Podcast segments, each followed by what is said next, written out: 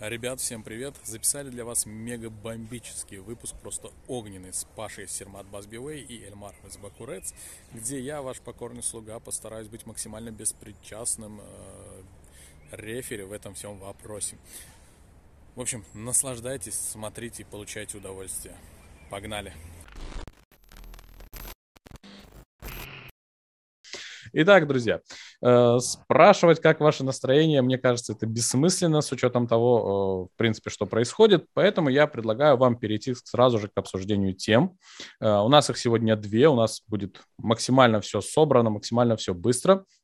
Начнем, пожалуй, э, с первой из того, что мы хотели обсудить. Обсудить, конечно же, мы хотели в первую очередь э, непосредственно кандидатуру Ральфа Ранника, который пришел к нам, свалился э, как гром с ясного неба 23 июня прошлого года. Ребят, Июня? Ну да. Чего? Нет. Неужели я ошибся? Подожди. Амир, а, прошу, про, прошу прощения, прошу прощения. 29, 29 ноября, прошу прощения, 29 ноября, господи, господи, простите меня, 29 ноября, ну, сами понимаете. Нас просто Амир сейчас проверял, все просто. Да, да, да, да, да, да будем считать да. так. 29 ноября к нам приехал э, Ральф Рангник, э, Хер Ральф Рангник, который сказал, точнее так, он ничего не говорил, он сказал, э, за него сказали все эксперты, что вот в Манчестер Юнайтед наступит новая пора и будет перестройка. Э, при этом э, по ходу его работы, а это, я просто небольшой экскурс сделаю, это 20 матчей, из которых 4 поражения и 7 ничейных результатов и 9 побед нашей команды. Это плюс-минус за 4 месяца, которые он отработал в Манчестер Юнайтед. Для кого-то этот результат может быть приемлемым, для кого-то этот результат максимально неприемлем. Э, за все это время, за все эти 20 матчей Ральф показал абсолютно разные Манчестер Юнайтед с разных сторон. Э, кого-то порадовал некоторыми матчами, кого-то полностью огорчил. Э, цель сегодня понять, кого же из вас все-таки Ральф Рангник порадовал, Пашу ли Эльмара и кого огорчил. Давайте начнем, я не знаю, кто из вас готов, ребят, высказать и изложить свою мысль. Ну, в принципе, я могу начать, как говорится, если никто не возражает. Ну все, тогда начинаем ну, жаркие дебаты да. с Эльмара. Ну окей, если, э, то есть э, поговорим, начнем с рангника, да? Ну, э, значит, что у нас произошло? То есть после ухода Оли, ну, ухода как? Я считаю, что не люблю опять-таки это слово, Амир, мы с тобой это неоднократно обсуждали, но Оли на мой взгляд, был конкретно слит, и очень многие, кстати, с этим согласны, слит самими игроками, для которых он жил, работал, которых он защищал, ну, в принципе, делал все, что мог. То есть, э, скажем так, да, то есть э, он всегда был прикрытием для любых косяков, которые там были вне футбольного поля, на футбольном поле. Всегда брал огонь на себя, ну, Оля такой, ну, окей. Ну, слили, окей. Э, теперь вопрос э, другой. Вот э, три матча провел, если я не ошибаюсь, да, ровно три матча провел Майкл Карик. И самое интересное, что эти три матча, в принципе, Карик, не, насколько я помню, не проиграл ни один из этих матчей. Да, это был, конечно, очень примитивный футбол, то есть это мы играли, ну, мы просто закрывались, ждали своего шанса, и где-то это срабатывало, и в некоторых матчах срабатывало даже очень неплохо, но их было всего три. Потом э, я просто почему делаю небольшой экскурс в историю, да, как бы этого прихода Рангника, потому что это будет важно для дебатов. Э, извиняюсь, Потом был... не, да. небольшая ремарка, которую я всегда люблю вставлять. Да. Майкл, да. Именно Майкл Керрик сломал Челси Тухеля. Вот. Не, ну что сломал, что значит сломал? Ну, он с ними достойно сыграл, скажем так, да, вот, будем так говорить. Э, хотя игру эту я помню, я ее тоже комментировал у нас на канале. То есть я после этого сразу сказал, что естественно это карик это не панацея, и это должно обязано быть временным решением. И вот тут мне интересно, почему э, Почему именно вот после Карика, почему мы взяли Рангника, хотя был доступен тот же Конте? Да, я понимаю, что в то время очень многие были против того же Конте. Ну, как бы Конте вообще это скандальный человек, то есть он, как говорится, мягко стелит, но, э, как говорится, жестко спать там, я не знаю. То есть он конфликтный, все время с кем-то там э, постоянно в каких-то внутренних терках находится там и так далее. То есть такая слабо за ним водится. И в принципе это где-то мне понятно. Почему? Потому что э, тренера, выигравшего АПЛ, не увольняют э, сразу же летом. Ну, то есть он выиграл с Челси АПЛ и при этом был уволен Э, ну, ну, парадоксально, да, согласитесь, то есть, э, ну а как иначе, где тут логика, да? Ну, то есть настолько какую-то, наверное, невыносимую атмосферу создавал внутри, что решили, что лучше, конечно, несмотря на, как говорится, чашку от него избавиться. Ну да, это дела давно минувших дней. Но в данном случае, почему именно рангник? Вот, э, э, если честно, э, очень многих подкупили, на мой взгляд, комментарии, которые дали те же люди, которые с ним работал, которые считают его своим учителем. То есть сейчас в данном случае можно вспомнить интервью Хазенхютеля, интервью того же Клопа, которые сказали, что ну, если в Манчестер пришел рангник, Клоп вообще там говорил, что типа все, если пришел рангник, Сейчас, сейчас он научит их прессинговать, сейчас мы получим то, что от Манчестера никогда не видели, и, как говорится, в кошмарном сне не ждали, что Манчестер вот так заиграет. Ну все, ребята, всем хана. И, э, насколько я понимаю, то тренеры в АПЛ это не просто хорошие тренеры. Видно, они историю хорошо знают. Я, э, к сожалению, точно не помню имя какого генерала. Я сейчас небольшой экскурс в историю сделаю, совершенно вы поймете к чему. Э, Наполеон Бонапарт был не просто гениальным полководцем в свое время, да, то есть он э, умел, э, обладал еще очень интересными тактическими ходами еще до, как говорится, поединков, да, до сражений. Так вот, не помню уже, то есть надо было сесть уточнять, просто времени, если честно, не было. Э, какое-то сражение он выиграл очень просто. Он э, перед э, этим сражением за месяц, не то за сколько, за какое-то время начал хвалить генерала противника, который был абсолютно бездарный. Но поскольку Наполеон это Наполеон, ну понятное дело, что все сказали, ой, да, Наполеон сказал, что, слушай, я всю их армию не боюсь, а вот если там будет вот этот генерал, да, то это все, это зашибись, это будет для меня большая проблема. Ну и закончилось все тем, что этого генерала поставили руководить армией на это сражение, и Наполеон его благополучно выиграл. Ну вот, по-моему, наши тренера тоже нам подсунули вот такую очень великолепную тактическую штуку, Почему? Потому что, потому что э, Рагник э, поначалу, поначалу как бы хотел делать то, что, ну, как он себе это представлял, совершенно не понимая, что такое АПЛ. И э, я никогда не забуду, по-моему, на третьей игре, когда мы играли, э, с кем мы играли, э, это было последнее, не то предпоследнее место в чемпионате, и когда просто соперник выгрызал мяч. И тут он, я помню, когда операторы, ну в АПЛ операторы же они профессиональные ребята, э, это выхватывали, выхва, вот, выхватывал, да, да, да, да, точно, ну да, абсолютно верно, Павел, спасибо выхватывали глаза Рагника, и который просто обалденно смотрел. Вот он, понимаешь, вот это вот непонимание в глазах, что типа, блин, ребята, вы последняя команда, вы что творите? Вы, вы зачем так грызете газон? Вы зачем сражаетесь за каждый сантиметр? Понимаешь? Для него это было вообще абсолютным открытием, да? Ну, после этого были, это я уже неоднократно тоже говорил, в принципе, Амир, мы с тобой это обсуждали, потом начались метания в схемах, то есть из 4-2-2-2, который он там 3-4 игры продвигал упорно, понимая, хотя после, нет, после первой игры был нормалек, но после второй, третьей уже было понятно, что э, с такой интенсивностью эта команда, этот состав – просто играть не может, тем более, что в АПЛ матчи там медвики там через каждые кубки там и так далее, мы тогда еще не вылетели отовсюду, как сейчас. Ну и э, пришло это, э, к чему это все привело? После 4-2-2-2 он ушел, в 4-2-3-1 вернулся, как говорится, к тому, в принципе, э, с чего, э, что Оля делал э, последние два года – ну, а дальше уже понеслось, там было уже 4.1, 4.1, потом были какие-то гибридные схемы там и так далее. Ну, короче, рангник посыпался в итоге. То есть в итоге, да, я, можно, конечно, мне предъявить, что типа, ну, он не так много проиграл, да, но три ничьи по одинаковому сценарию, три ничьи подряд с командами из дна таблицы по одинаковому сценарию в то время, в АПЛ я говорю, когда нужно было на самом деле набирать очки, когда был еще шанс, абсолютно реальный шанс, не то что шанс, он, он на самом деле был у нас в руках. То есть мы могли цепляться за это топ-4 и как бы, да, вот. Ну, я понимаю, да, ну что состав не подходит. Но опять-таки, три раза попадать в одно и то же. То есть мы или первый тайм играем замечательно, второй проваливаем, или второй замечательно, первый проваливаем. Ну, хотя в этих трех играх было именно по такому сценарию. То есть мы просто, мы забивали первыми, потом они отыгрывались, и мы не могли взломать, да.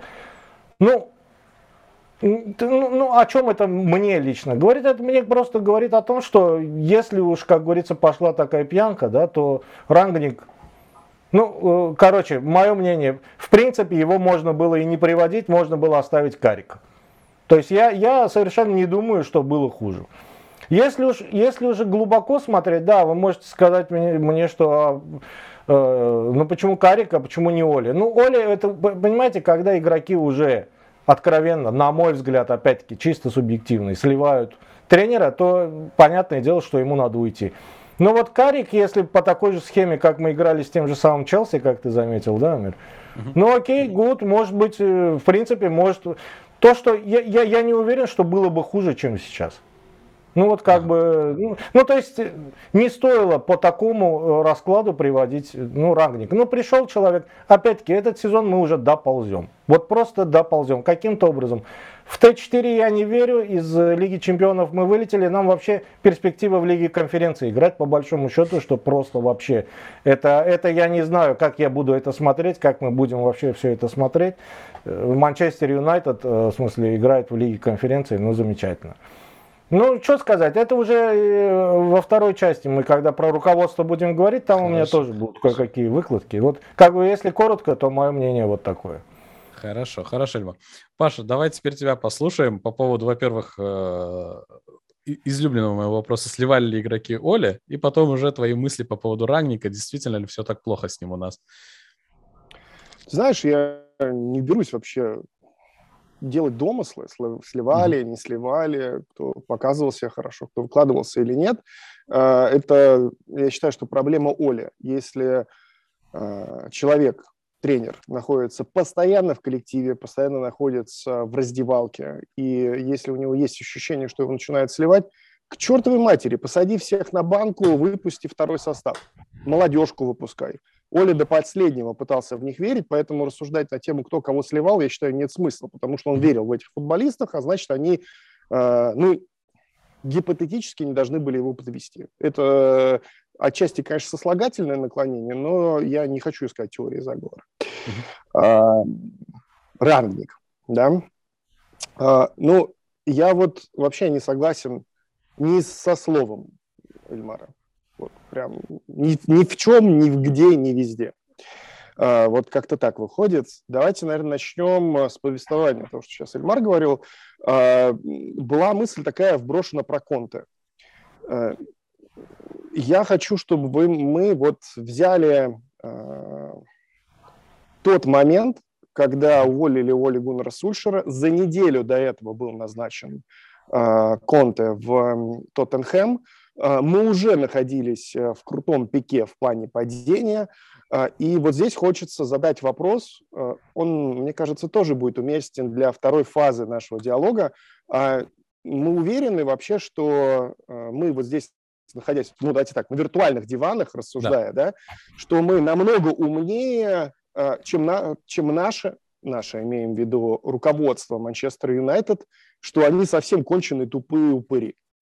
Эм, что я хочу этим сказать? Э, там сидят сильнейшие менеджеры. Возможно, они ни черта не понимают в футболе, но с точки зрения стратегии, invest banking, э, а это большая часть менеджмента, которая работает в Манчестер Юнайтед, но стратегическому и тактическому мышлению учится прям вообще на раз-два. Мне кажется, это такой джентльменский набор навыка хорошего банкира, если мы говорим про банкира не на нашей территории, постсоветском пространстве, а когда мы говорим про UK. Ну да ладно, сейчас не об этом скорее.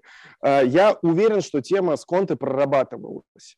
И э, сознательно Юнайтед сделал шаг не в пользу итальянского специалиста. И вообще, мне хочется назвать э, приглашение Ральфа Ранника первым реально стратегическим, серьезным шагом от руководства Манчестер Юнайтед с тех пор, как э, сэр Алекс и, э, я хочу сейчас заметить, Дэвид Гилл покинули Манчестер Юнайтед. Это первое, самое важное, самое стратегическое решение, потому что э, я убежден, что в этот момент Юнайтед взял исключительно иной курс в плане э, изменения. А, вчера был стрим, Амир, ты на нем был, и я да, не да. знаю, застал ты момент или нет, я говорил о том, что нам нужно прекратить э, жить имперскими замашками, что мы вот да, такие да. большие, что мы вот такие огромные. Надо вот эту всю шелуху отмести. Юнайтед с точки зрения спортивных результатов сейчас абсолютно средний клуб. С гигантскими возможностями, с сумасшедшим составом. Чем быстрее мы сейчас каждый из болельщиков. И мне кажется, в том числе это относится к руководству и к тренерскому штабу, который сейчас имеется. Мне кажется, как раз с точки зрения э, тех, кто приближен к Манчестер Юнайтед, это более зрелая мысль, и сейчас все прониклись, то, что нужно что-то серьезно менять. И Ральф Рангник, мне кажется, это первое звено этих изменений. Э, долго задавался вопросом, э, зачем Ральф и почему Ральф? Э, и вот давайте сейчас просто набросаем ну, такие тезисы. Человек вообще не тренирует последние годы. Ну, согласитесь, странно, что Юнайтед делает выбор в пользу временного тренера, тренера, который не тренирует последние годы совсем. Кажется, реально идиотская мысль при условии, опять же, доступного конта. А, идем дальше. А, назначать временного тренера действительно на полгода. А, сомнительное также решение, потому что, скорее всего, из-за этого шага могут посыпаться результаты спортивные. Но зачем-то это все было сделано. И, на мой взгляд, это было сделано для того, чтобы Ральф Рангник, ну, мы все гадаем, какую пост он займет после окончания этого сезона, что в себя будет входить вот эта вот консультационная активность, деятельность, будет ли он входить в состав совета директоров, будет ли он как-то участвовать э, в day-to-day активности клуба, мне кажется, нет. Но я думаю, что это хорошая возможность Ральфу Раннику прямо здесь и сейчас проникнуться э, теми проблемами, которые есть у Манчестер Юнайтед с точки зрения структуры. Структуры не футбола на поле, а с точки зрения э, гигантской корпорации спортивной. Вот скорее так. Мы офигительно умеем делать деньги, но с точки зрения спорта мы уступаем ну, мы э, даже тренд, ну, про тренд-центров сейчас говорить бессмысленно. Мы Арсеналу уступаем, который сейчас э, вот сделал эту реинкарнацию, в фазу которой, как мне кажется, сейчас вступает как раз Манчестер Юнайтед э, приглашением Ральфа Ранника. Э, мы можем э, еще вот что подчеркнуть. Э, когда приходил Ральф Рангник, я думаю, что мало кто мог вообще надеяться, опять же, исходя из того, то, что я сказал ранее, что нас в этом сезоне ждет ну, что-то такое, что мы не смогли достичь с Оли Гундером Сульшером в плане трофеев, мест и тому подобное. А, повторюсь, человек не, ну, ему предъявлять за то, что он плохо тренирует, сомнительное. А, и здесь следующий мостик. Я считаю, что исходя из всего того, что сейчас демонстрирует клуб с точки зрения футбола, Ральф Рангник проделывает охренительно свою работу. А, да, мы не добрали очков эм, с аутсайдерами, но э, мы все по-разному можем смотреть футбол. Кому-то может нравиться, кому-то не нравится. Кому-то э, нравится футбол, когда гигантское количество ударов из неподготовленных ситуаций. Но э, я пытаюсь всегда вот э, свое восприятие немножко в сторону отодвинуть и смотреть сухо на статистику. Статистика, как э, такая обычная бытовая, также mm-hmm. и продвинутая, говорит, что Манчестер Юнайтед с момента прихода Ральфа Рангника в Манчестер Юнайтед э, набрал количество очков по XG Points, уступая лишь двум командам английской премьер-лиги. Ну вот, возможно, после последних игр Арсенала, Арсенал еще типа третье место занимает, уступает Ливерпулю и Ман-Сити с момента, как пришел Ральф Рангник. Понятное дело, можно сказать, что у нас был, ну, так себе легкий календарь. Но это не проблема Ральфа, что мы, а, мы футболисты, не забивают в пустые ворота. Это не проблема Ральфа Рангника, что э, практически стопроцентные моменты не реализуются. Э, он делает очень крутую работу. То, что не сделал как раз Оли Гуннер Сульшер. Сейчас есть первые зачатки позиционной э, атаки, которые демонстрирует Манчестер Юнайтед. Понятное дело, там изменились роли у ряда футболистов и состав, как Эльмар правильно сказал, не под Ральфа Рагника. Поэтому, безусловно, он вынужден э, адаптироваться, он вынужден менять. И э, вот закончить хочу тем, то, что э, вот мои надежды исключительно оправдываются. Э, происходит зачищение. Безусловно, в этом сезоне вообще ничего не нужно было ждать после того, как от, произошла отставка менеджера с в середине сезона. Наверное, прошлый сезон и Томас Тухель с Челси это исключение из правил, когда пришел тренер и что-то там действительно по-серьезному добился. Во всех остальных случаях, мне кажется, нужно ждать каких-то перестроек. И Ральф Ранни сейчас делает плацдарм, а, на базе которого я ожидаю, что последующий а, тренер будет что-то делать уже более серьезное для Манчестер Юнайтед. Ну, в плане структуры игры, скорее. Вот так. А, то есть, по сути, для тебя все, что делает Райан Гранник, в принципе, ожидаемо, приемлемо, и это лучшее, что, мог сейчас, что могло руководство Манчестер Юнайтед. Вот я, я вообще считаю, что в плане футбола делает Ральф Ранник, это супер круто. Вот серьезно. Uh-huh. Я не думаю, что кто-то сейчас э, с контрактом на 6 месяцев реально uh-huh. мог бы справиться лучше. Павел, один вопрос можно тогда э, в таком случае? Вот просто исходя из того, Мы за этим здесь и собрались. Да. Э, вот э, с чего, вот просто тогда вопрос. Вот если Ральф Рангник делает плацдарм для нового тренера, да, ну да, это в принципе, оно и понятно, а что ему еще делать за полгода, да, то вот просто вопрос, а с чего начнет новый тренер? С чего ну, начнет? Я на мой взгляд, я вот ага. я как бы задал, сам отвечу, а потом, как говорится, это, да, что может быть будет э, другое мнение, отличное. Я вот считаю, что вот если он э, делает плацдарм вот с этими вот игроками, да, ну, ну, которые есть, а других нет, понятное дело было, что никого ему не купят. Это естественно. Ну, кто будет, как говорится, временному тренеру кого-то покупать, это ясно. То э, новый, на мой взгляд, разгонит пол состава. И ну, тогда возникает, да, да, нет, абсолютно. Но тогда возникает вопрос, какой смысл какой-то делать плацдарм с игроками, половина из которых, с которыми ты это делаешь, просто они просто не перейдут в следующий сезон. А, вот, мы что вот называем плацдармом? Ну, для mm-hmm. меня это не просто фундамент, э, то есть как, каких-то азов, э, которые потом дальше будут развиваться. А, убедиться в том, что условный Скотти Мактоминой футболист уровня Норвича – это тоже плацдарм, чтобы его потом отдать в аренду. Ты не мог, да, сегодня без Скотти обойтись? Ну, я могу назвать, окей, могу назвать Харри Магуайра без проблем. Ну, кого это, еще? Могу... Магуайра ну, надо увольнять прямо сейчас выгонять. Я, ну, я, я стараюсь э, не быть избирательным в своих выражениях в отношении футболистов Манчестер Юнайтед. Вот как-то так. Поэтому... Абсолютно согласен. Э, Абсолютно будь, согласен. Будь то, ну, как бы, нет ничего важнее, чем клуб, поэтому, на мой взгляд, Безусловно. даже если ты там трижды легенда, сорян, если ты не вывозишь, пора как бы уходить. Эм, поэтому легендарного, мощнейшего Скотти Мактомина, ну, действительно нужно отдавать куда-то. Э, Амир, прости, Фред, большой вопрос. А, у нас огромная куча футболистов, которые не играют, э, ну, фактически. Хуан Мата, зачем вообще это было подписание? Э, переподписание, прошу прощения. Эрик Баи, чувак, что, ну, как бы, что происходит вообще? Ну, зачем?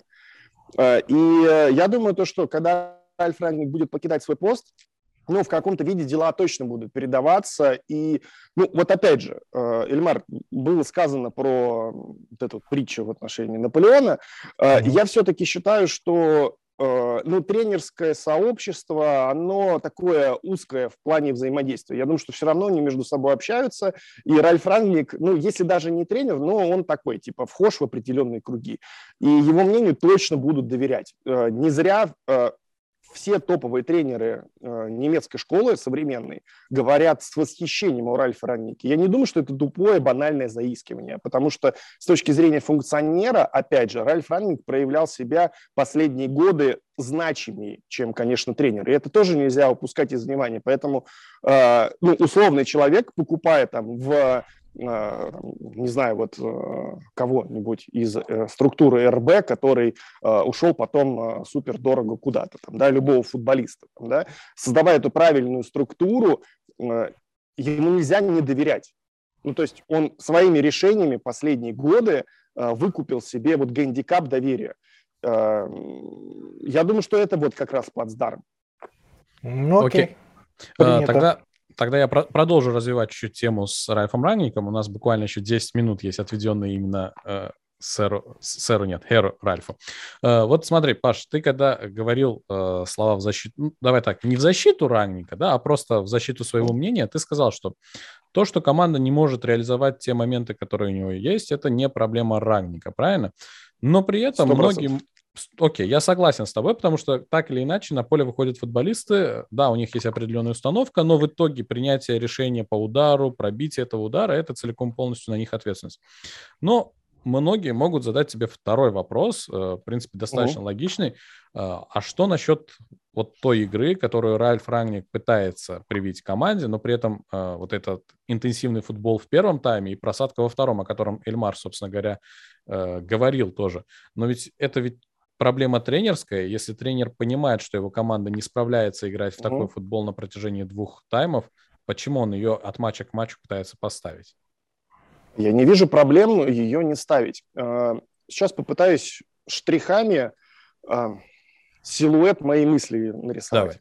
Давай. Э, первый матч против Кристал Пэлас Ральф Рангник выдает вместе с командой феноменальный по да. интенсивности футбол, да. супер вертикальный, да. и Кристал Пэлас в тот момент у Виера на ходу просто был сметен Манчестер Юнайтед, потому что никто не ожидал, что будет такой футбол. Следующий матч как раз против Норвича, когда мы отскочили благодаря пенальти, который забил Криштиану Роналду, а фактически не сделав ни хера в этом матче. Потому что э, Норвич очень хорошо подготовился и фактически дестабилизировал тот футбол, который хотел в тот момент делать Ральф Рагник. Потом пошли вот эти вот э, ну, попытки что-то перебрать и выбрать, что будет работать.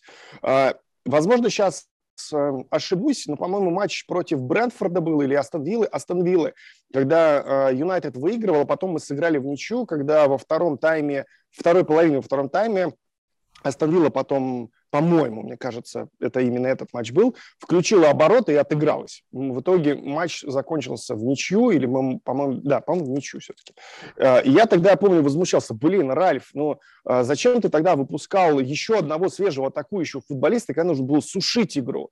И буквально потом в следующем матче против Брэнфорда, э, реально в следующем матче, Ральф Ранник сделал замену, введя в счете, выпустив дополнительного защитника. Э, то, что он видел и привык в Бундеслиге, ну, разительно отличается от того, что есть в английской премьер-лиге. Повторюсь, э, он скорее функционер, а не тренер. И то, как он даже здесь умеет адаптироваться, то, как он быстро учится, безусловно, на своих ошибках, э, влияет на его команду. И, на мой взгляд, влияет исключительно положительно с точки зрения футбола. Первый тайм хороший, второй плохой. Окей, допустим. Но, блин, мы все говорим о том, что Юнайтед должен выдавать э, хороший, красивый футбол. Вот мы все этим грезим. А, знаете, вот если сложить все эти первые таймы, то, в принципе, мне нравится, как играет Юнайтед. Ну, блин, да, мы не забиваем 4 в тех матчах, где должны забивать 4. Ну, это не проблема тренера. То, что в 4 гола не залетает в ворота. Это должен делать э, футболист, который находится в опасной ситуации, бьет по воротам. Поэтому говорить о том, что, ну, слушайте, команда не вывозит, команда э, не вывозит реализацию тех моментов, которые сами себе создают. Футбол Рангника работает. Э, по xG мы существенно обыгрываем тех соперников, э, которыми в итоге сыграли в ничью. Это было и в матче против Миддлсбро в Кубке, ну и, в принципе, последний матч против Атлетико Мадрид, первый тайм Манчестер Юнайтед очень хорошо провел. Там концовка, конечно, смазанная была, но второй тоже начали неплохо. 15 минут первые были интенсивного футбола. Я не склонен считать, uh, Амир, что, uh, ну, типа, а почему Ральф Рагник пытается адаптировать? Зачем? Потому что мы должны умудряться в этот момент когда даем необходимый уровень интенсивности, которую задумал тренер, реализовывать моменты. Моменты же есть, мы их просто не реализовываем. Э, так вот, Сейчас бы я... все пели по-другому, если бы Юнайтед забивал вот, вот эти вот 3-4 мяча в первом тайме. Все бы ну, говорили, ну, Ральф, бог вообще. Ну, как бы, не Ральф же бьет по мячу все-таки. Мне кажется, он даже по мячу бить толком не умеет. Понятное дело, что если бы команда выиграла, мы, в принципе, собрались тут э, и пели бы дифирамбы. А вот оставлять нам Ральфа Рангника на следующий сезон или нет? Вот совсем другая была риторика, да. я согласен с тобой. Не, не, не, я... здесь, здесь абсолютно я тоже согласен с Павлом, просто я одну маленькую ремарочку сделаю, что э, мы все говорили всегда и говорим, что да, у нас про проблемы с реализацией, но реализация это просто тоже один из компонентов тренировок, то есть забивание мячей из тех или иных позиций, да. Ну, come on, пустые ворота, пустые ворота лучший форвард э, в истории футбола. Я, Действительно лучший я, форвард. Не, о чем мы говорим? Я, я понимаю, не, я понимаю, но опять-таки, то есть это компонент... Какая может быть тренировка? Да? Ну как какая? Ну, наверное, Ну какая? Вот если в пустые ворота Криштиану Роналду не забивает мяч, какая еще нужна тренировка для Криштиану? Ну, хорошо, пустые ворота он не попал один раз, но за игру было пять моментов, когда не в пустые, но надо было реализовывать, да? Но это тоже же надо учитывать. Да Бруно у нас тоже не попадал почти по пустым. Опять-таки, я... Ну как бы а это я... же не проблема Ральфа Рангника. Ральф должен сделать футбол таким, чтобы был достаточно количество ситуаций, достаточно было, достаточно, uh-huh. достаточно, ключевое слово, достаточно, чтобы Юнайтед мог выходить вперед и добывать себе комфортное преимущество. Uh-huh. Все. Дальше, на мой взгляд, реализация вот э, этого плана исключительно в ногах футболистов. Если мы доставляем мяч в нужную точку, но не можем попасть по воротам, э, я бы согласился с этим мнением только в том случае, если бы э, ну, мы в пример взяли бы Мейсона Гринвуда, который еще в этом сезоне, в период, когда был Оли Гуннер Сушер, лупил поворотом из любой ситуации. Вообще неподготовленные удары были у Мейсона Гринвуда. И вот он как из автомата Калашникова лупил поворотом. Будь то в проекции ворот, не в проекции, ему не важно было. Вот здесь, да, ну, как бы надо тренировать, чтобы, ну, чувак понимал, что нужно подойти в более опасную ситуацию выйти, фактически, чтобы там удельный XG был больше. Здесь же ситуация другая. Моменты есть. Ну, действительно. Мы не забивали Нет, пенальти. Никто, никто это не отрицает. Естественно, моменты мы это все видим. То есть это, это не есть что-то, что, как говорится, можно сказать, что этого нет. Нет, это, конечно, есть. Но э, я так понимаю, Павел, что, в принципе, мы э, признаем, что у Ральфа есть только один план на игру, да, это план А. Который ну, или я работает, не согласен. Или работает, а если он не... Нет, ну, да, ну, ну, если окей, если команда, ну, допустим, все прекрасно, по XG мы впереди, мы не забили в пустые ворота 10 раз в первом угу. тайме, но при этом э, э, тренер, ну, менеджер прекрасно знает, что во втором тайме команда просядет по физухе, да? Окей, угу. то, то есть мы закладываемся на то, что тренер уверен, что сработает план А, но... Да если не сработает план А, а команда уже просела по физухе, то как бы плана Б и, и нет. Вот ну, э, мы хотим, чтобы у... Нет, я это... По-другому. Я, по, по-другому. Да, по-другому. Да. Вот сейчас Конте, э, ну, один из топ-5, наверное, тренеров современности, э, в Тоттенхэме показывает специфический э, турбулентный футбол. У него план Б есть, я вот вчера смотрел матч против Вестхэма, э, и нет такого у меня ощущения, что у э, уважаемого итальянца есть план «Б». А он как бы вот такая величина с точки зрения тренерства. И Ральф Рангник вот такая. Mm. У обоих тренеров не было предсезонной подготовки.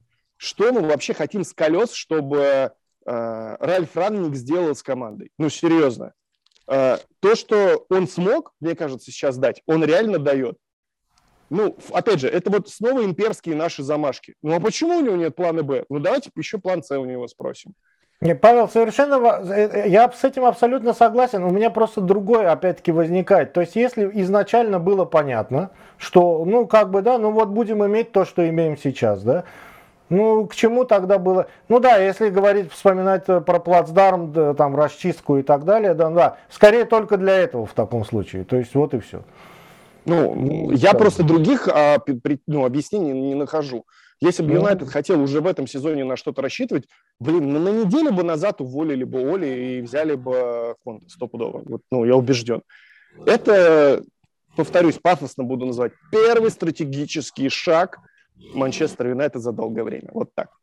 Э, ну, Я небольшую ремарку хотел сделать в завершении вопроса, связанного с Ральфом Рангником. И вот как раз Паша сейчас в конце тоже четко отметил, что если Манчестер Юнайтед планировал о трофеях и всему подобному, то должен был э, увольнять условно говоря, Оля на неделю раньше.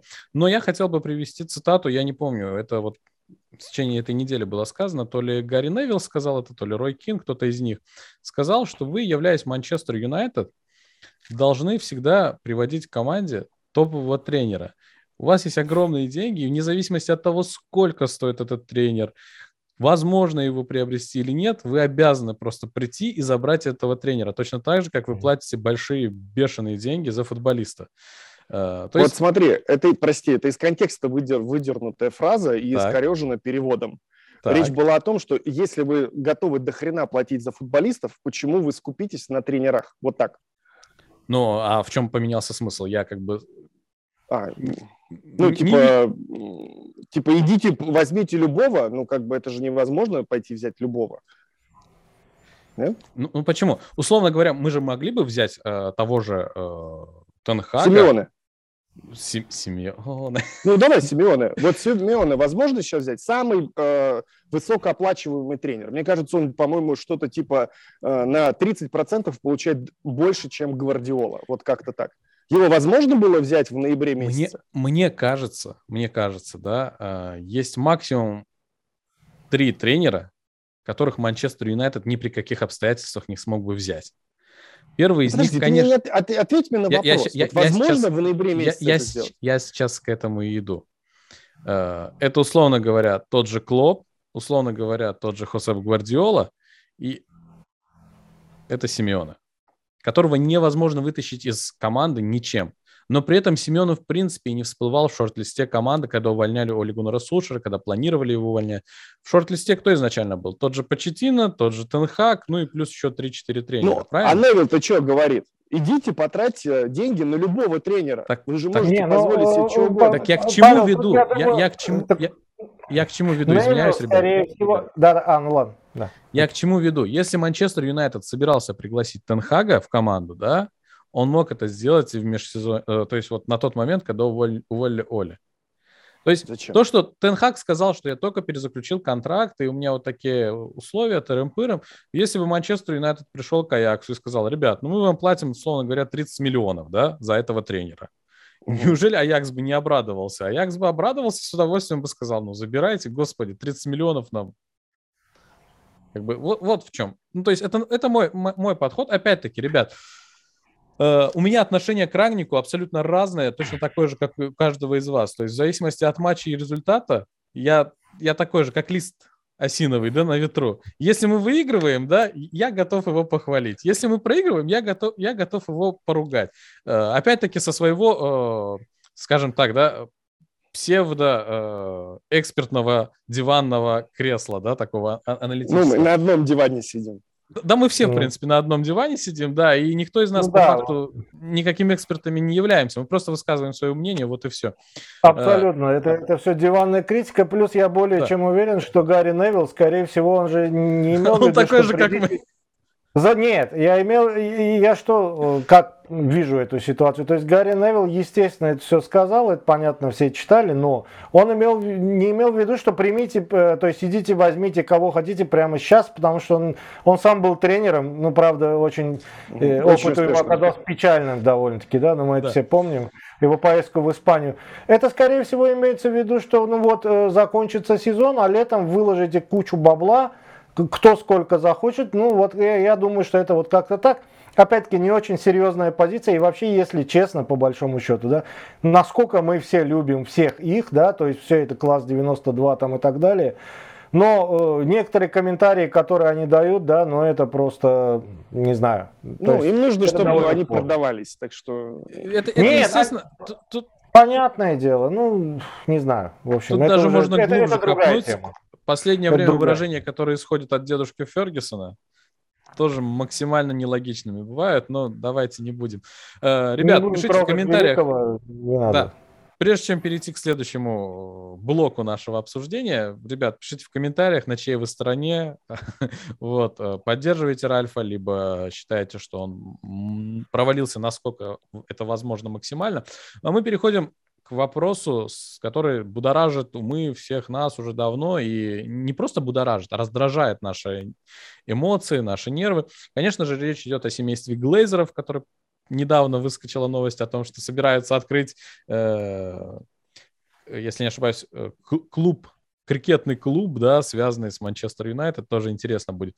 В общем, начиная с мая 2005 года, небольшая э, историческая сводка, да, мы же образовательный канал, э, семейство Глейзеров начало... Гуманитарный. Да, да, да. Начало свой захват Манчестер Юнайтед, который закончился в июне того же 2005 года, когда, собственно говоря, семейство Глейзеров захватило 98% акций Манчестер Юнайтед. И тем самым началась новая эра под их руководством. Самое забавное, ребят, в том, что я не помню период э, в плане вот кто же руководил Манчестер Юнайтед до Глейзеров. Из вас кто-то помнит имена этих людей? Основных. А, сейчас я скажу. Без понятия. Я... Нет, э, владел... основным владельцем был ну, у кого купили вот э, самый большой пакет акций? Э... Я, я, я скажу, а, ну, потому, ладно. потому что я посмотрел это в Википедии. Это э, а. Макманус и э, Мэгниер. Вот. Джон. Магнир. Это люди, которые да, владели... Я сделаю вид, что я ахну, да? Ну, ладно. Нет, ну, да, конечно. секундочку. Там, по-моему, не только они. Ну, может, заблуждаюсь, окей. Та, ладно. Там еще был Гарри Добсон. В общем, это большая история. Мы не про нее, ребят. Сегодня мы э, предлагаю поговорить о том, являются Что, не ли... про Добса? Не про Добса. Я тут Нет. готовился. Все, я все. готовился можешь уха... можешь уходить. Можешь уходить. Сегодня мы поговорим про то, являются ли глейзеры действительно абсолютным злом для Манчестер Юнайтед, либо это, в принципе, нормально, я бы даже сказал, хорошие владельцы клуба, э, которые делают все, что в их силах. Итак, ребят, наверное, начнем сейчас с Паши, потому что первый раз начинал Эльмар. Сейчас послушаем да, неоднозначное абсолютно. мнение Паши. А, неоднозначное мнение Паши. Ну, ну я или считаю, однозначное, тут, тут как нормально. получится. Ну, мне кажется, однозначное. Ну, для Окей. меня, Давай. ну, они нормальные. То есть, э, мне кажется, действительно нормальные. Там, безусловно, есть вещи, за которые можно предъявлять, но по-хорошему в них нужно копаться, прежде чем предъявлять. И э, меня всегда удивляет то, насколько радикально настроено болельческое сообщество в Великобритании в отношении глейзеров, а, да. потому что там прям вот их не любят, не любят. А, а, я не могу сказать, что я э, глейзеры, глейзеры, Джоэл вообще, у, нет. Но у меня такое ощущение, что мы пытаемся найти зло вот в этом вопросе ну, такое всеобъемлющее. Понятное дело, что где-то они принимают странные решения. Окей. Но вообще глазеры оунеры, мне кажется, они владельцы, они не должны принимать э, суперсерьезных футбольных решений. С точки зрения, мне кажется, владельцев, они нормальные. Ну, они последние годы много инвестируют в покупки футболистов. Юнайтед Э, э, сколько там, больше ярда, по-моему, потратил за последние 10 лет. Э, ну, мы Это на, на уровне том, Сити что... находимся, то есть не отступаем от да, них, да, если да. даже не впереди. Но мы давайте не забывать, там Сити сидит на левых раздутых контрактах да. э, венчурных фондов да. и около семейного бизнеса, что дает возможность искусственно напитывать клуб деньгами. И мы внутри варимся своего коммерческого отдела, который, ну, кажется, мне блестящую работу вообще проводит.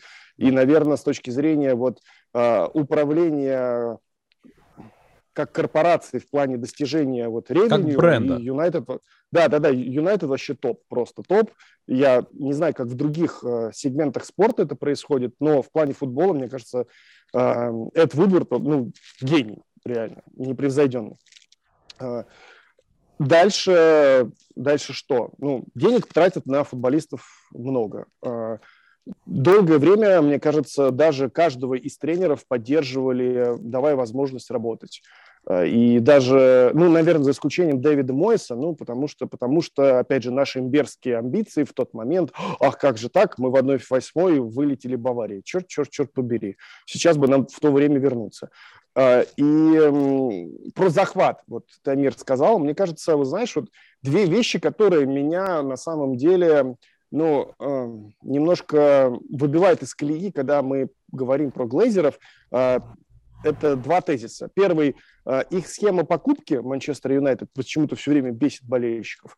И э, вот эта вот догма, что они выводят деньги из э, Манчестер Юнайтед как из структуры, ведь мы могли потратить еще больше, купить футболистов дорогих, там, типа, да, вот, и э, здесь у меня тоже позиция есть. Э, вот у меня квартира в ипотеку, uh-huh. то есть я пришел, там дал какой-то там первоначальный взнос, оставшийся мне дал банк.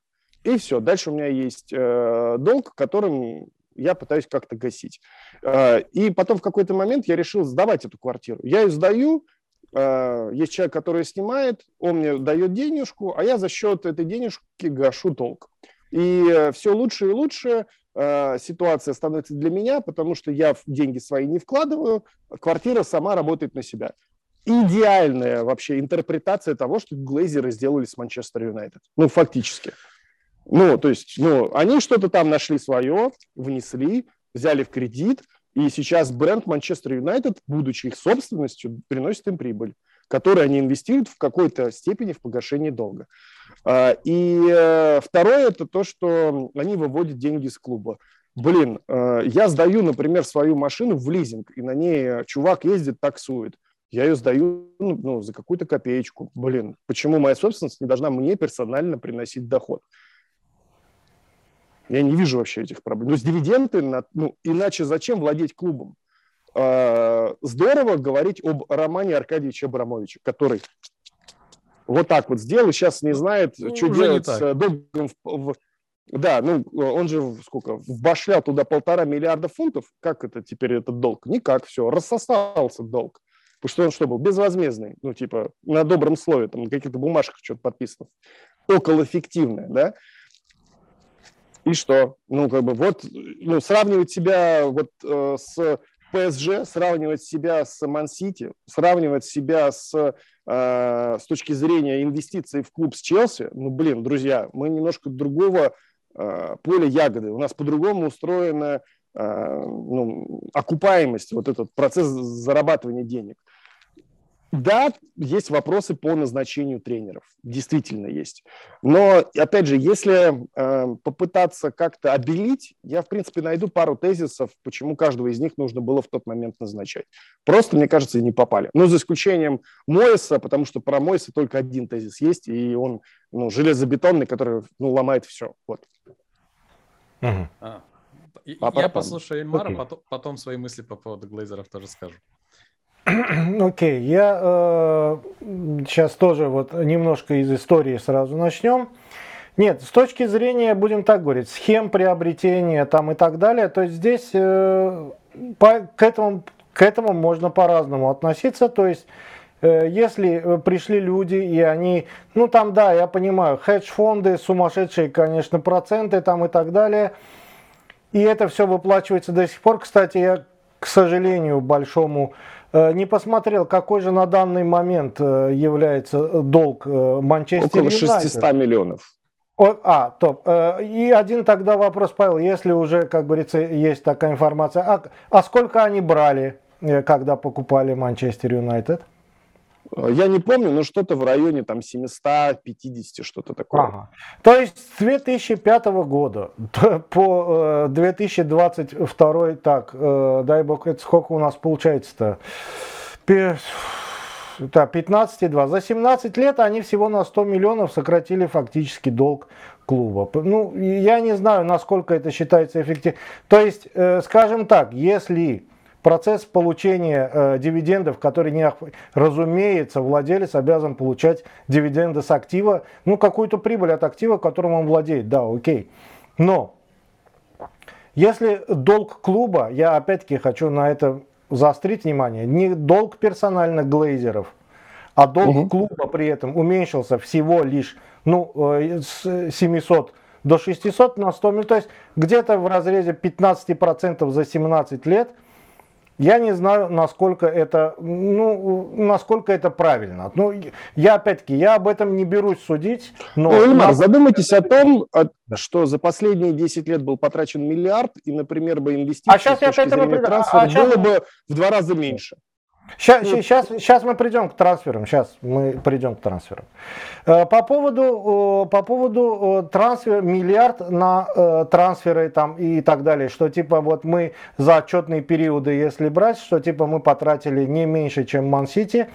Да, все замечательно, мы потратили не меньше, чем Ман-Сити, но давайте смотреть, что это за были траты.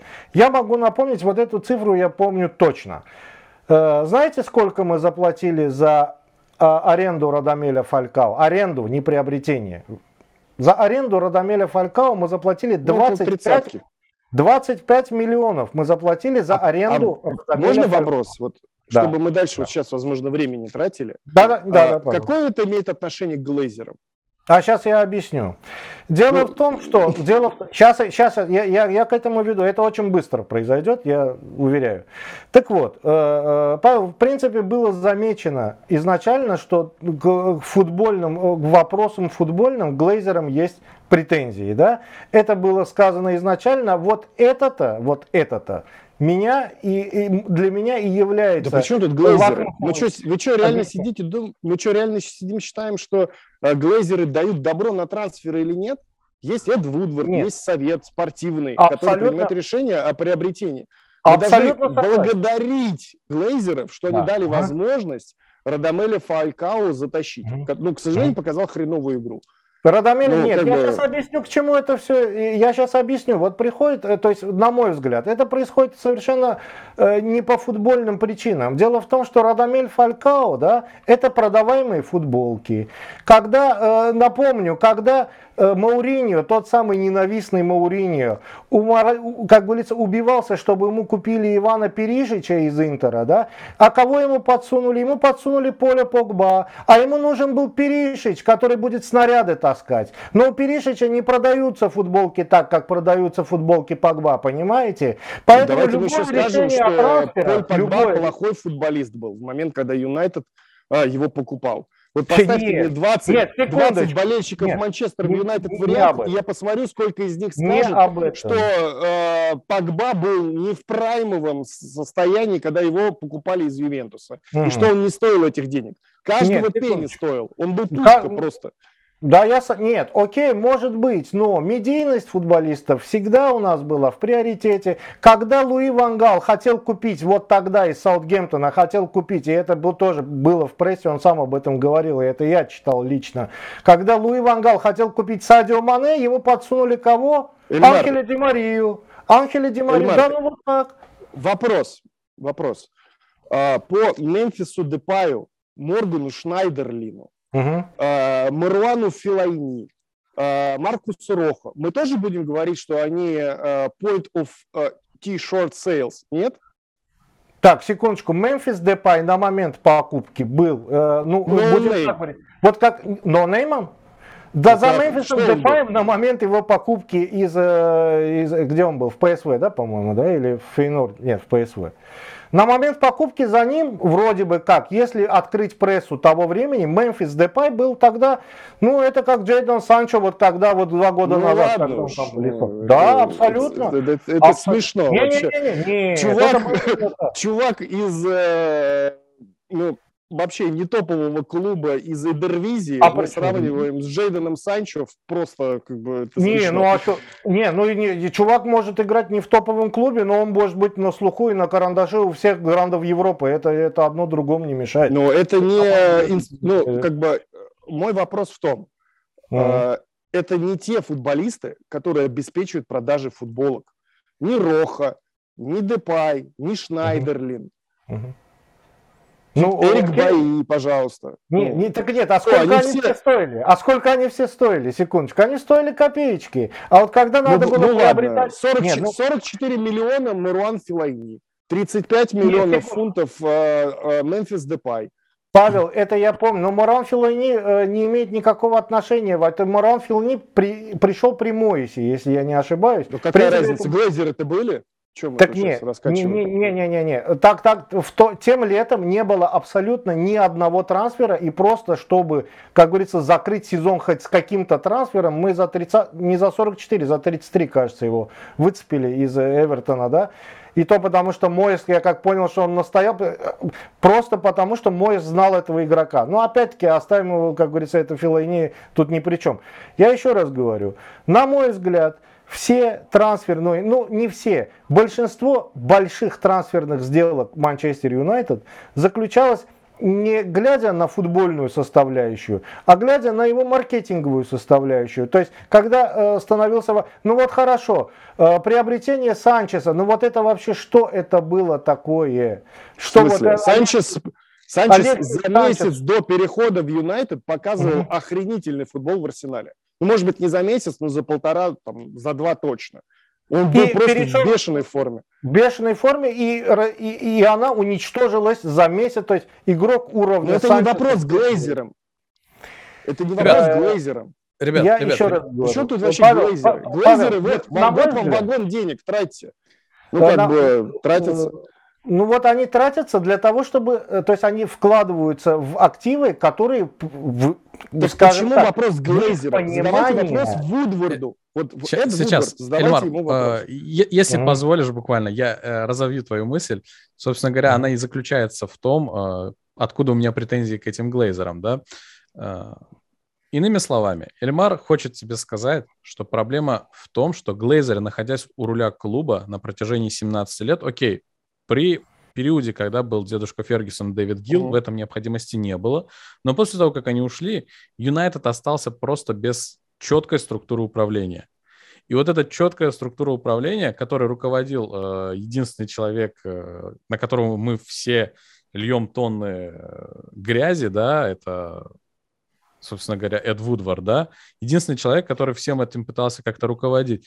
Только сейчас руководство Манчестер Юнайтед вдруг сообразило, руководство, опять-таки, ведь это же все исходит от Глейзеров, сообразило, что необходимо создать структуру. Они начали э, делать ее из наших легендарных э, футболистов, да, угу. тот же Флетчер. Там Провал люди, которые... номер два.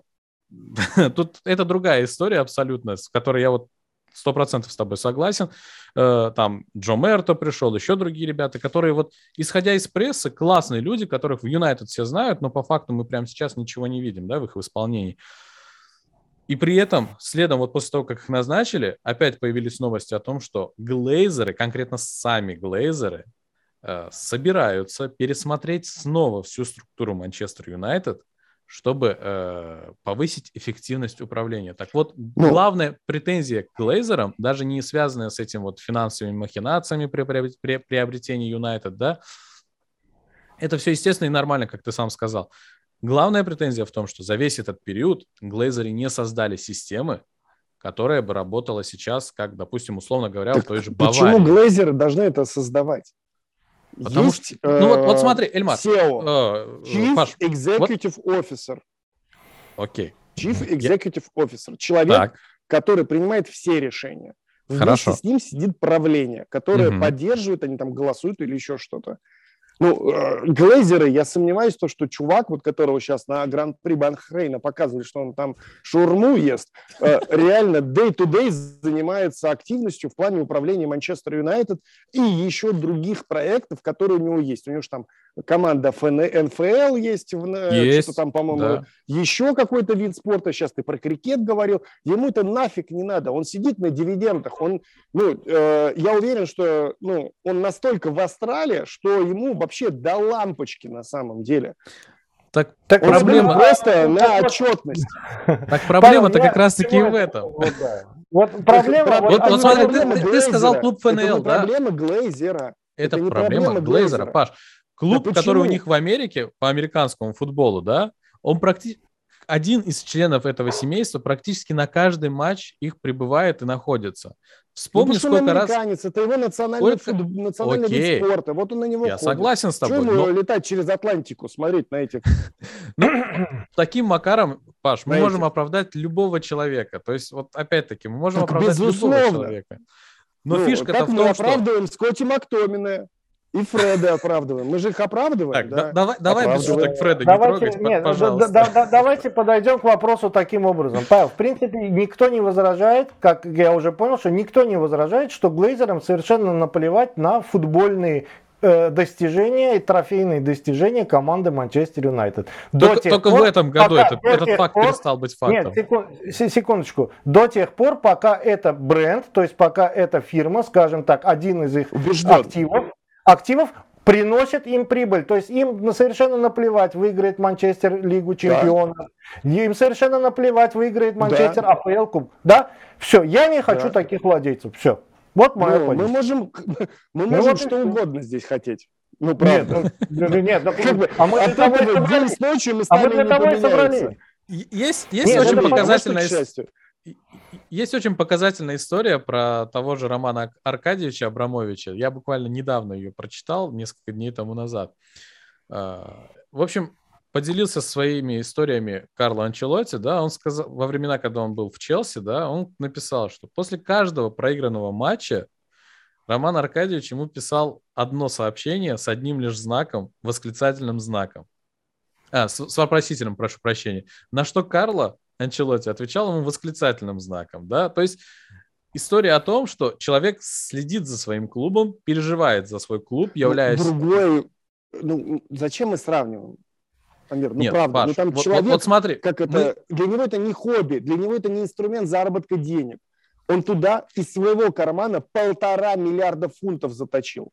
Ты что, ты думаешь, он не будет писать, это, ну, как бы смс-ку отправлять? Ну, так конечно, он будет. Так в этом-то и а проблема, Здесь другая Паш. ситуация. Здесь в... грейная корова, они реально зарабатывают на этом. Ну, в, в а, этом-то и проблема. Момент... Отсюда-то да и хейт по отношению к нему. Ну, как ним. бы они, э, они вправе это делать. Никто не говорит, что они не вправе. Никто не говорит. И я с тобой отчасти согласен, что они достаточно нормальные владельцы клуба, то есть среднестатистические владельцы. Если вспомнить тот же Арсенал, когда там, я, нет, Ливерпуль, да. когда, когда там были, э, если не был Джилет, да, или как его там. В общем, проблемы у них большие были, да, тот же период. Да. Если вспомнить на их фоне, я с тобой абсолютно согласен, нормальные, даже, я бы сказал, хорошие владельцы, но... Ну, мы... просто мы чего ждем? Что ну, все будут Романы Аркадьевичами? Ну, нет, к сожалению. Нет, а мы сейчас а, ждем мне... того, к чему пришли глейзеры сейчас, только сейчас. К тому, о чем я сказал, что они только сейчас сообразили, ну, что нужно выстроить структуру, что нужно к этому вопросу подойти, собственно, лично, показать свою заинтересованность. Но и опять-таки это все исходит из того, что огромная волна негодования со стороны фанатов идет. Вот и все. И плюс еще тема а... с Суперлигой, ну, это отдельная угу. история. То есть... Слушай, ты знаешь... Да, да, да, прости. Да, говори. А, мысль... А... Я не знаю, ошибаемся мы или нет, но я вот тоже считаю, что сейчас а, первые шаги вот это вот про то, что я говорю, что стратегический первый да, шаг, да. вот это бла-бла-бла. Честно сказать, я считаю, что это все равно история про бабло. Вот реально. Просто вдарил ковид, э, бренд уже не может так монетизироваться. Ну, в принципе, футболку Манчестер Юнайтед не хочется превращать, знаете, эм, в фонарный столб, который обклеен объявлениями. То есть ну, слишком много вот этих нашивок, рекламных кампаний, вот этих вот спонсорских контрактов, вот эта вся история. Э, и следующий единственный способ монетизировать – это спортивные достижения. Вот мне кажется так. Mm-hmm. Просто сейчас, э, да, слушайте, ну стопудово там кру, крутится вокруг Юнайтед э, огромное количество финансовых консультантов, стратегов, которые это все крутят, вертят, обсчитывают. Mm-hmm. И наверняка сейчас вот просто пришла та точка, когда, ну, типа, все, друзья, пора бы уже и футболом заняться. Вот как-то так. Я, я, я с тобой полностью я, конечно, согласен. нет. Э, может быть, эта точка пришла сейчас, но почему к, в то время, когда у всех практически, и даже у клубов, которые э, не финансово, не по, я не знаю, по брендовости, как хотите это называйте, да, э, даже не четверть Манчестер Юнайтед, почему э, вот эта вот вся э, история со структурами, с правильным подходом к менеджменту, внутреннему прежде всего, она у них появилась уже очень давно, а этим людям потребовалось 17 лет для того, чтобы к этому прийти. Но это же нелогично. Ильмар, Если там а взгляните на это с другой стороны. Ага. А, вот э, Арсенал, Ман-Сити, Челси и тем более Ливерпуль даже вообще на 10% не приблизились к тому коммерческому успеху, который сейчас есть у Манчестер Юнайтед. Да, и, возможно, это... те э, объемы инвестиций, которые из э, коммерческого успеха, раскачанного за последние 17 э, лет Манчестер Юнайтед будет получать, даст возможность быстрее трансформировать спортивную составляющую. Э, я просто хочу сказать, что здесь вопрос, э, что первее, курица либо яйцо.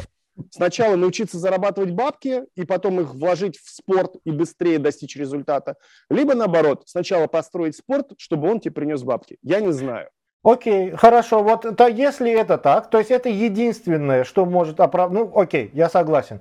Я очень тогда э, дождусь следующего сезона, дождусь следующего назначения, посмотрим, какие будут структурные изменения. И вот тогда я очень надеюсь, Амир, мы, когда уже, как говорится, тенденция будет ясна, вот мы этот разговорчик запомним сегодня и соберемся. Да, можно в этом составе, да, вот можно в этом составе, можно в расширенном, как захотите. Я думаю, что мы это еще то есть, окей, сейчас вопрос Глейзеров, с учетом того, что Павел сказал, в принципе, да, то есть здесь можно, как говорится, представить, что все это абсолютно логично. Ну, посмотрим. Заработали мы кучу бабла, а теперь мы должны быстро интегрироваться в э, нормальную структуру. Окей, я при, принимаю это. Посмотрим, насколько быстро это произойдет. Посмотрим, Очень... начнем, начнем ли следующий выпуск с, э, с желто-зелеными флаг, э, шарфами или нет.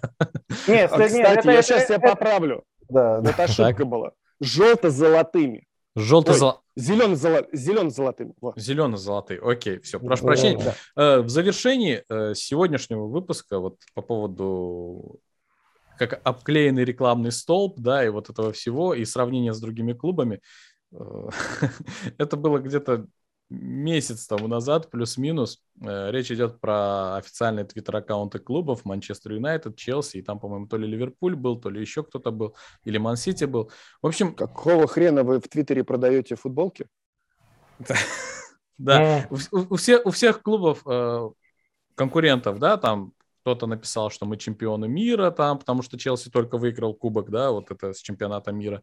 Там кто-то написал еще что-то, еще что-то. А у Манчестер Юнайтед 35% sale на домашние футболки, залетайте. Вот это показательная история в плане бизнеса. И здесь я абсолютно согласен с Пашей. Э, во главе всего для глейзеров всегда являются финансы. До этого периода им казалось, что все отлично и получают они хорошие бабки. А сейчас Манчестер Юнайтед не показывает ни результаты, ни плюс еще ковид, и поэтому им нужно COVID, модернизироваться. Э, вот да, ковид, Суперлига, вот это то, что она схлопнулась, я думаю, что много это печальных историй. Два, вот, да, вот эти вот два события, как бы, ну и все, и пора уже задуматься о спорте. А, просто я, я хочу вот просто такое сделать резюме.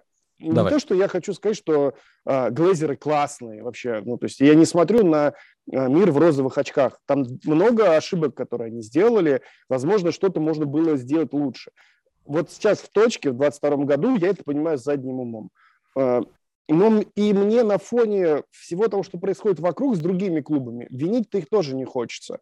Вот посмотрите там, сколько времени в трансферную кампанию Вест Хэм пулял под новый стадион, они там тарились на какие-то сумасшедшие деньги. Ну и только сейчас что-то там начал делать со второго захода Моэс. Эвертон там, блин, то же самое. Сколько они в состав шарашили? Ну, тоже много. А где сейчас? А, есть хорошие примеры. Ну, крутой, мне кажется, эффект, симбиоз, мне кажется, в первую очередь сложился в Ливерпуле. И от этого еще противнее, безусловно, что хочется равняться на лучших и признавать то, что ну, наш непримиримый сосед, э, соперник сейчас намного лучше, чем Юнайтед, конечно, э, сложно, но это факт. Но дайте туда смотреть. Там Я просто заметил, течение обстоятельств. По, по футбольному лучше Юнайтед. Понимаете, в чем дело? Он по футбольному лучше. Он может как но... все остальное, это он не лучше, они просто лучше играют в эту игру. Лучше играют в футбол, но да. э, давайте тоже вот вспомним, насколько деньги важны сейчас. Э, Юнайтед один из немногих клубов, который в период пандемии не снижал зарплату своим сотрудникам, который не предлагал э, своим футболистам, слушайте, друзья, давайте мы вам сейчас, вот пока вы не играете в футбол, э, вы будете недополучать. Ну, это тоже про некое обращение к... Да ну, бренду внутреннему. Это, мы тоже должны это уважать. И это не происходит из ниоткуда. Это та финансовая стабильность, которую, ну, блин, мы получили вот благодаря, прошу прощения, таким действиям. Да, спорт страдает. Но самое время вот сейчас прийти и показать, да, да, да. Согласен. Окей, подождем. Ребят, на, это, на этой позитивной ноте я предлагаю завершить наш выпуск. Два вопроса, которые у нас были, э, уважаемые зрители, обязательно пишите свои мысли в комментариях на этот счет, на какой вы стороне Твикса, на правой, на, на правой фабрике или на левой фабрике, где производят Твикс. Э, большое всем спасибо, э, в частности, Паша, Эльмар. Эльмар, Паша, вам огромное спасибо. И зрителям, всем, кто досмотрит этот выпуск. И, конечно, не забывайте подписываться на всех нас вместе взятых тут. Э, не только на YouTube, ввиду последних обстоятельств, на другие ресурсы, ссылочки обязательно также будут в комментариях, поэт, э, в описании, прошу прощения. Поэтому залетайте, подписывайтесь, поддерживайте нас. Ну, а мы будем стараться радовать вас интересными выпусками. На этом все. Э, как бы, in United to Trust. Всем пока. Всем пока.